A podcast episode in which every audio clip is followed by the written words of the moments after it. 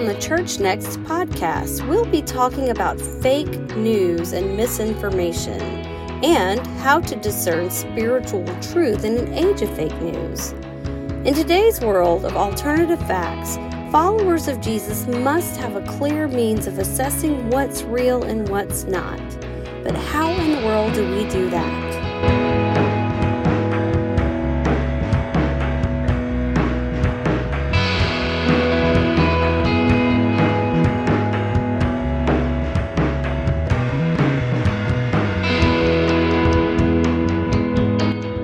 Greetings and welcome back. I'm Carrie Graves with Church Next. Today we'll be hearing from Elizabeth Geitz, Episcopal priest and author of a book on spiritual truth in the age of fake news, and also Rebecca Cotton, Policy and Research Fellow at the Episcopal Church Office of Government Relations.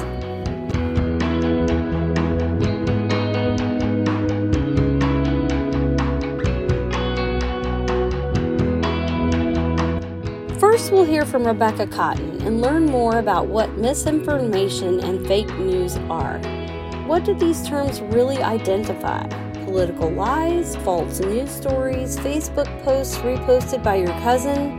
Let's hear from Rebecca on the broad ranging nature of fake news and the emotional and behavioral effects it has on those who consume it.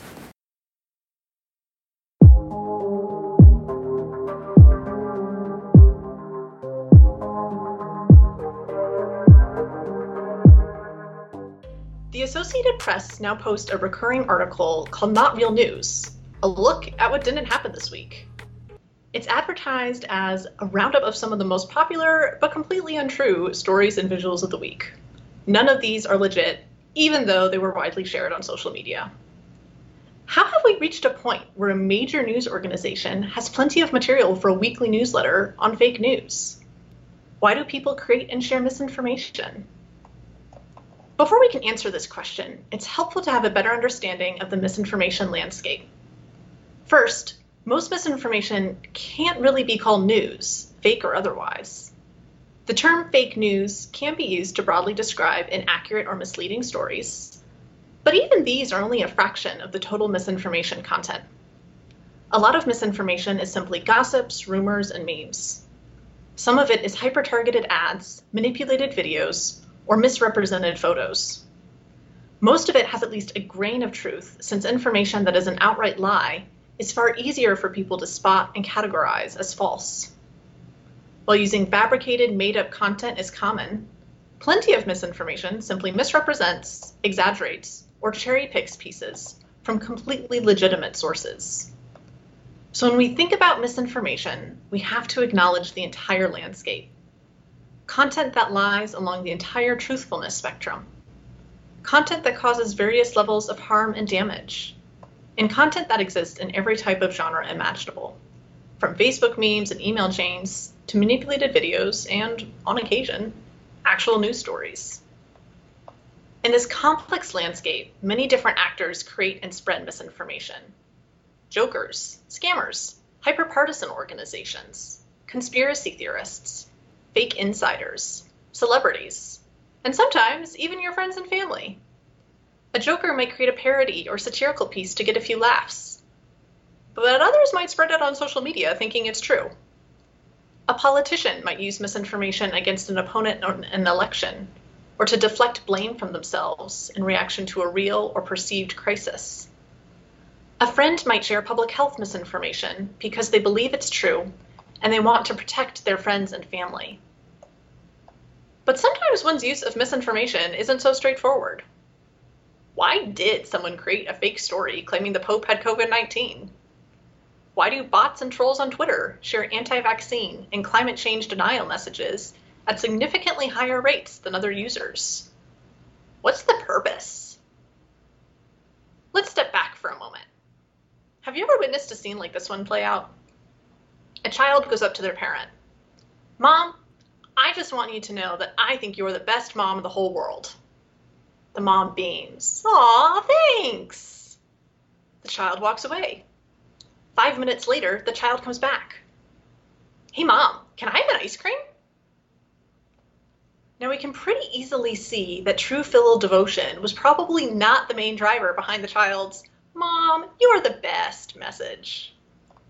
The child was trying to use flattery to get an ice cream. We should remember that misinformation often operates in a similar way. The driving motivation behind creating or sharing misinformation is often different from the actual message being shared. Disinformation campaigns, for example, which are deliberately crafted to spread false or misleading information, often spread both pro and con messages about divisive issues like abortion, vaccinations, climate change, or political ideology. These posts usually aren't trying to change anyone's strongly held position.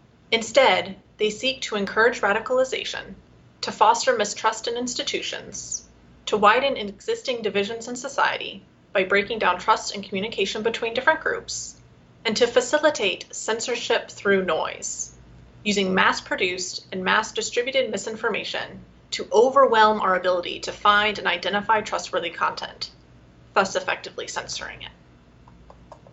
As we navigate the misinformation landscape, we should be aware of these ulterior motives. Stopping the spread of misinformation is important, but it is also critical that we actively work against the byproduct of misinformation spread, which includes seeking unity in civil discourse rather than division, and uplifting what is true above the noisy jumble of half truths and lies. As Christians, we are called to follow after and emulate a God who is the way, the truth, and the life. The prayer book teaches that among our duties to our neighbors is to be honest and fair in our dealings, and to speak truth and not mislead others by our silence.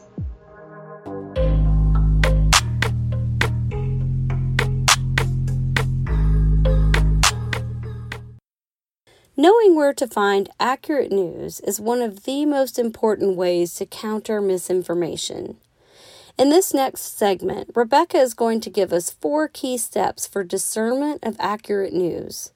Let's hear those now. One of them may surprise you.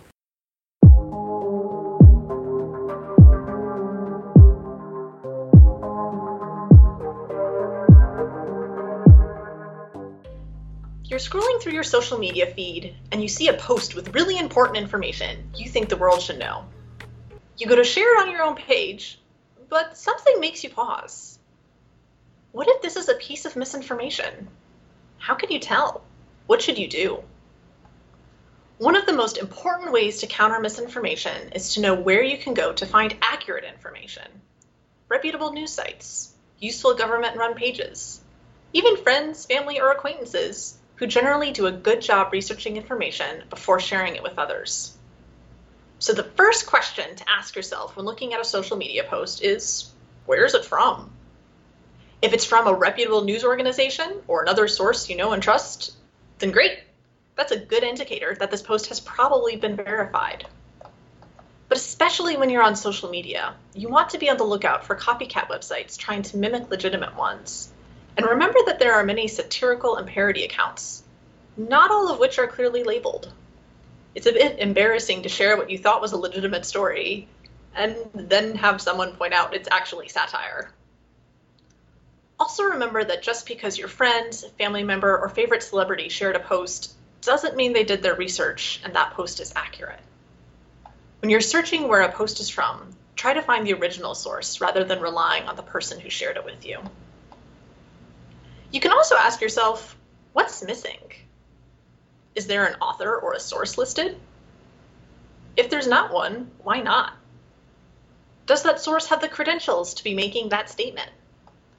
Are the data and statistics linked to something verifiable? Do the title, content, and images of the post match each other? And lastly, if it seems like truly newsworthy information, well, is it showing up on major news sites? a major breaking story or public health announcement is almost certainly going to be widely circulating on major news sites, unless that breaking news event or announcement isn't actually true. Lastly, before sharing a post you see, ask yourself how you feel. Are you excited? Angry? Vindicated?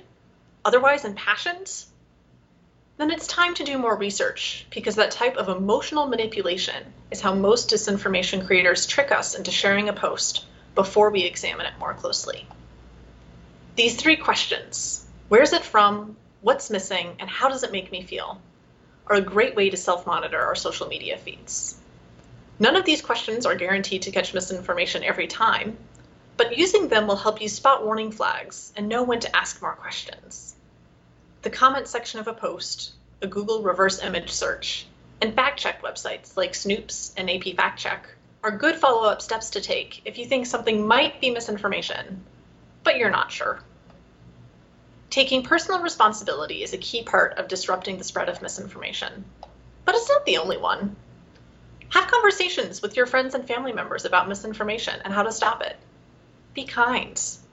A lot of misinformation is shared by mistake from people with good intentions. Remember that all of us, at least occasionally, share information that we think is true, and that turns out not to be. If you're comfortable, find a way to politely tell your social media connections when they've shared a piece of misinformation, and ask for that same accountability in return. Also, communicate to your elected officials that protection from disinformation campaigns is important to you. Develop a nuanced understanding of the relationship between free speech and disinformation. What role should Congress, social media companies, and consumers play in limiting the spread of disinformation while also protecting free speech rights? We should bear in mind that misinformation is not a new phenomenon, nor is it limited to social media and other online platforms. Misinformation has been used to shape societal norms and policy for centuries, and echoes of that continue in our world today.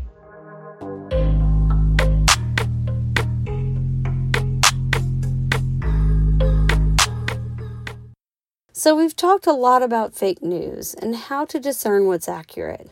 Most of it takes place in our current context. What then is biblical fake news? Let's hear from Elizabeth on how scripture has been used for centuries to promote fake news and the effects that has had on our culture and society.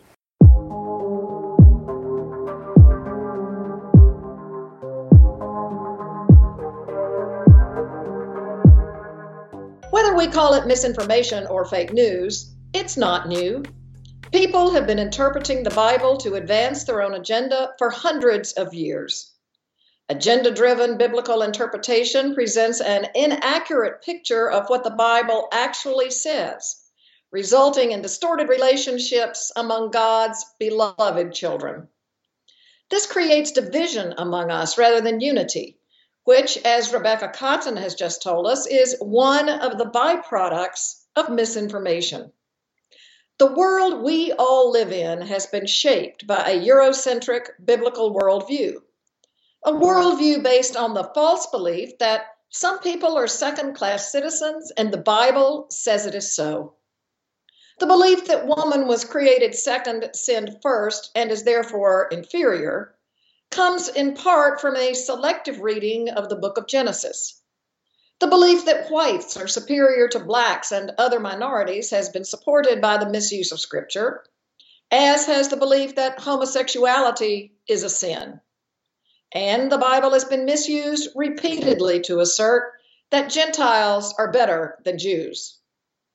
These convictions have resulted in centuries of discrimination and countless deaths.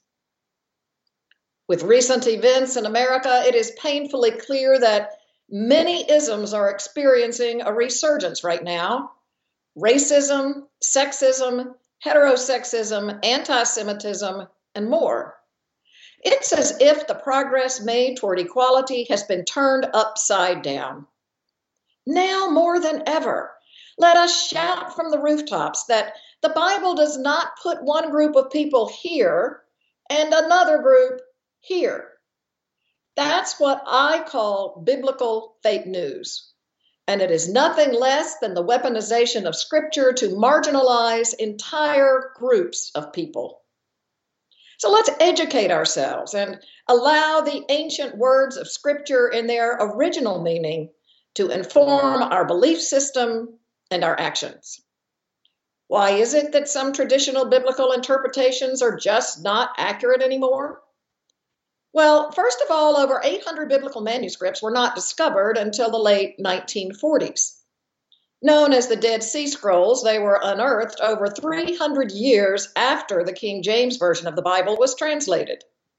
Yet, when Americans reach for their Bible, 55% still pick up a King James Version, with the NIV at 19% and all other transitions lagging way behind in the single digits. Second, the original biblical manuscripts were written in Hebrew and Greek. Every Bible in the English language is a translation, some better than others. Translators of the New Revised Standard Version, published in 1989, include scholars representing Catholic, Protestant, and Orthodox Christian groups, as well as Jewish representatives responsible for the Hebrew Bible Old Testament. This is the version preferred by biblical scholars and used in the Episcopal Church today. So, to interpret Scripture accurately, the translation we use matters a great deal. Third, all passages of Scripture must be read in context. Proof texting has never been a viable method of biblical interpretation. Those who do so are not biblical literalists, as they may claim. They're selective literalists who cite only those passages that confirm their belief or agenda. Selective literalism has led to the misuse of Scripture to proclaim women as inferior, promote slavery, condemn homosexuality, advocate not welcoming the stranger from other countries, and more. But I'm often asked then, how can we really correctly interpret Scripture when there are so many contradictions within it? And there are many. By letting the Bible critique itself. Even though it was written in a highly patriarchal culture, the entire trajectory of Scripture points to our Creator's inclusive love for all people. There are no qualifiers here, not one. Ultimately, Scripture must be interpreted through this lens, which is supported by the foundational biblical stories creation and the Exodus in the Hebrew Bible Old Testament, and the life and teachings of Jesus in the New Testament.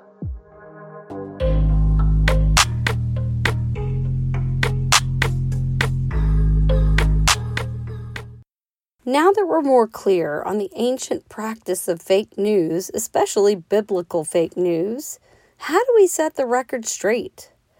Let's hear from Elizabeth as she expands on Rebecca's discernment tips and shows us how we can set the record straight and help to bring God's kingdom through discerning truth in an age of fake news.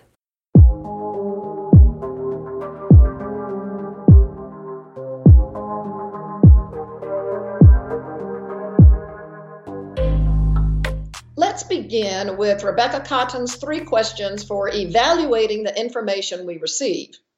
Where is it from? What's missing? And how does it make me feel? I'd like to expand her last question to Is this something God would want me or my neighbor to feel? Isms are dominating our news cycle right now. I'd like to focus on the one that involves 50% of the population sexism. So, first question Where's it from?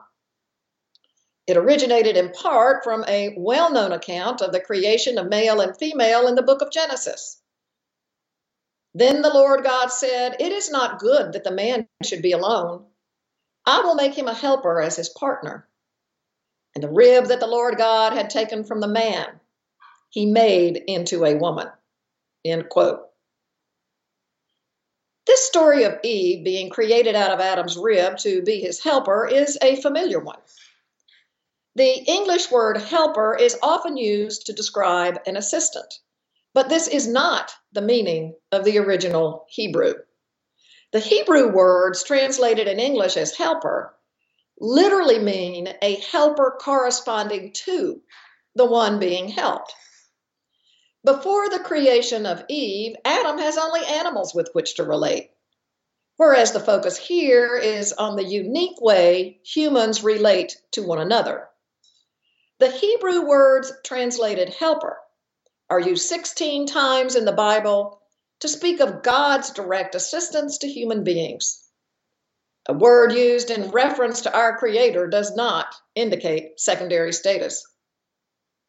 Yet, over 5,000 years after these words were written, women have still not achieved equality, in part due to the weaponization of Scripture. Our second question what's missing? Something very important. There isn't just one creation account in the book of Genesis, there are two. The first one states So God created humankind in his image. In the image of God, he created them. Male and female, he created them. God saw everything that he had made, and indeed it was very good. End quote. Here, male and female are created at the same time, as equals. Neither is superior to the other.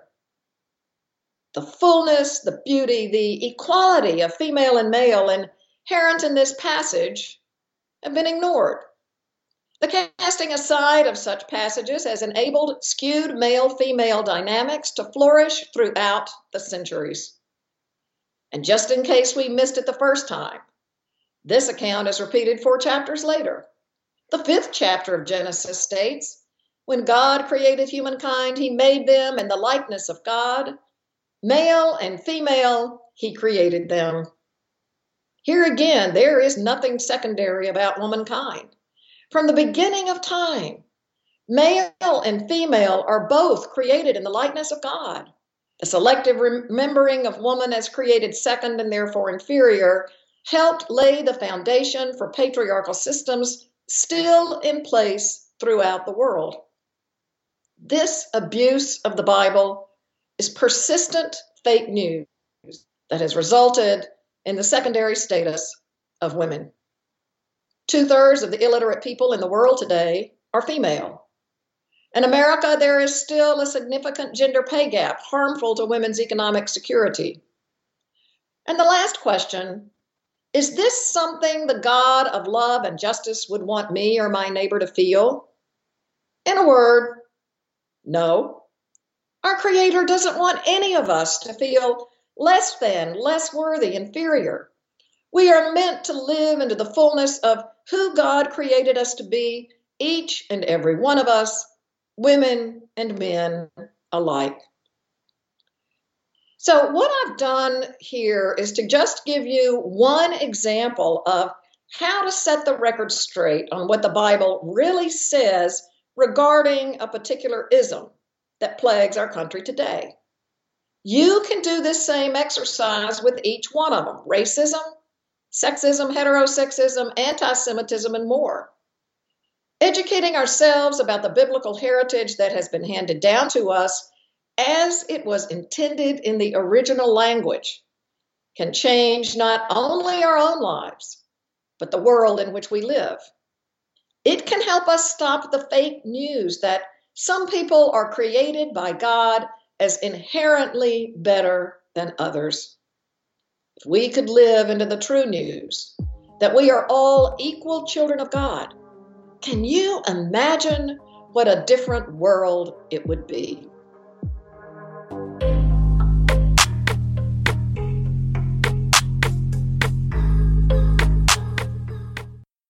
That's the end of our talk with Rebecca and Elizabeth today. Thank you for tuning in. If you're interested in learning more, check out Elizabeth's website, elizabethgeitz.com, and her latest book, Spiritual Truth in the Age of Fake News. You can also check out the website of the Office of Government Relations of the Episcopal Church.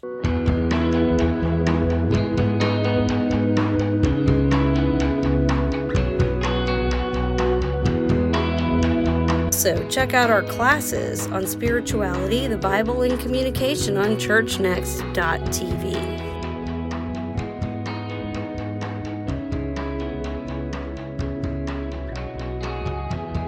A collect for the nation from the Book of Common Prayer.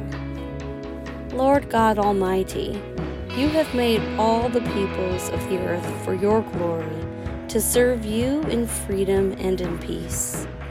Give to the people of our country a zeal for justice, and the strength of forbearance, that we may use our liberty in accordance with your gracious will.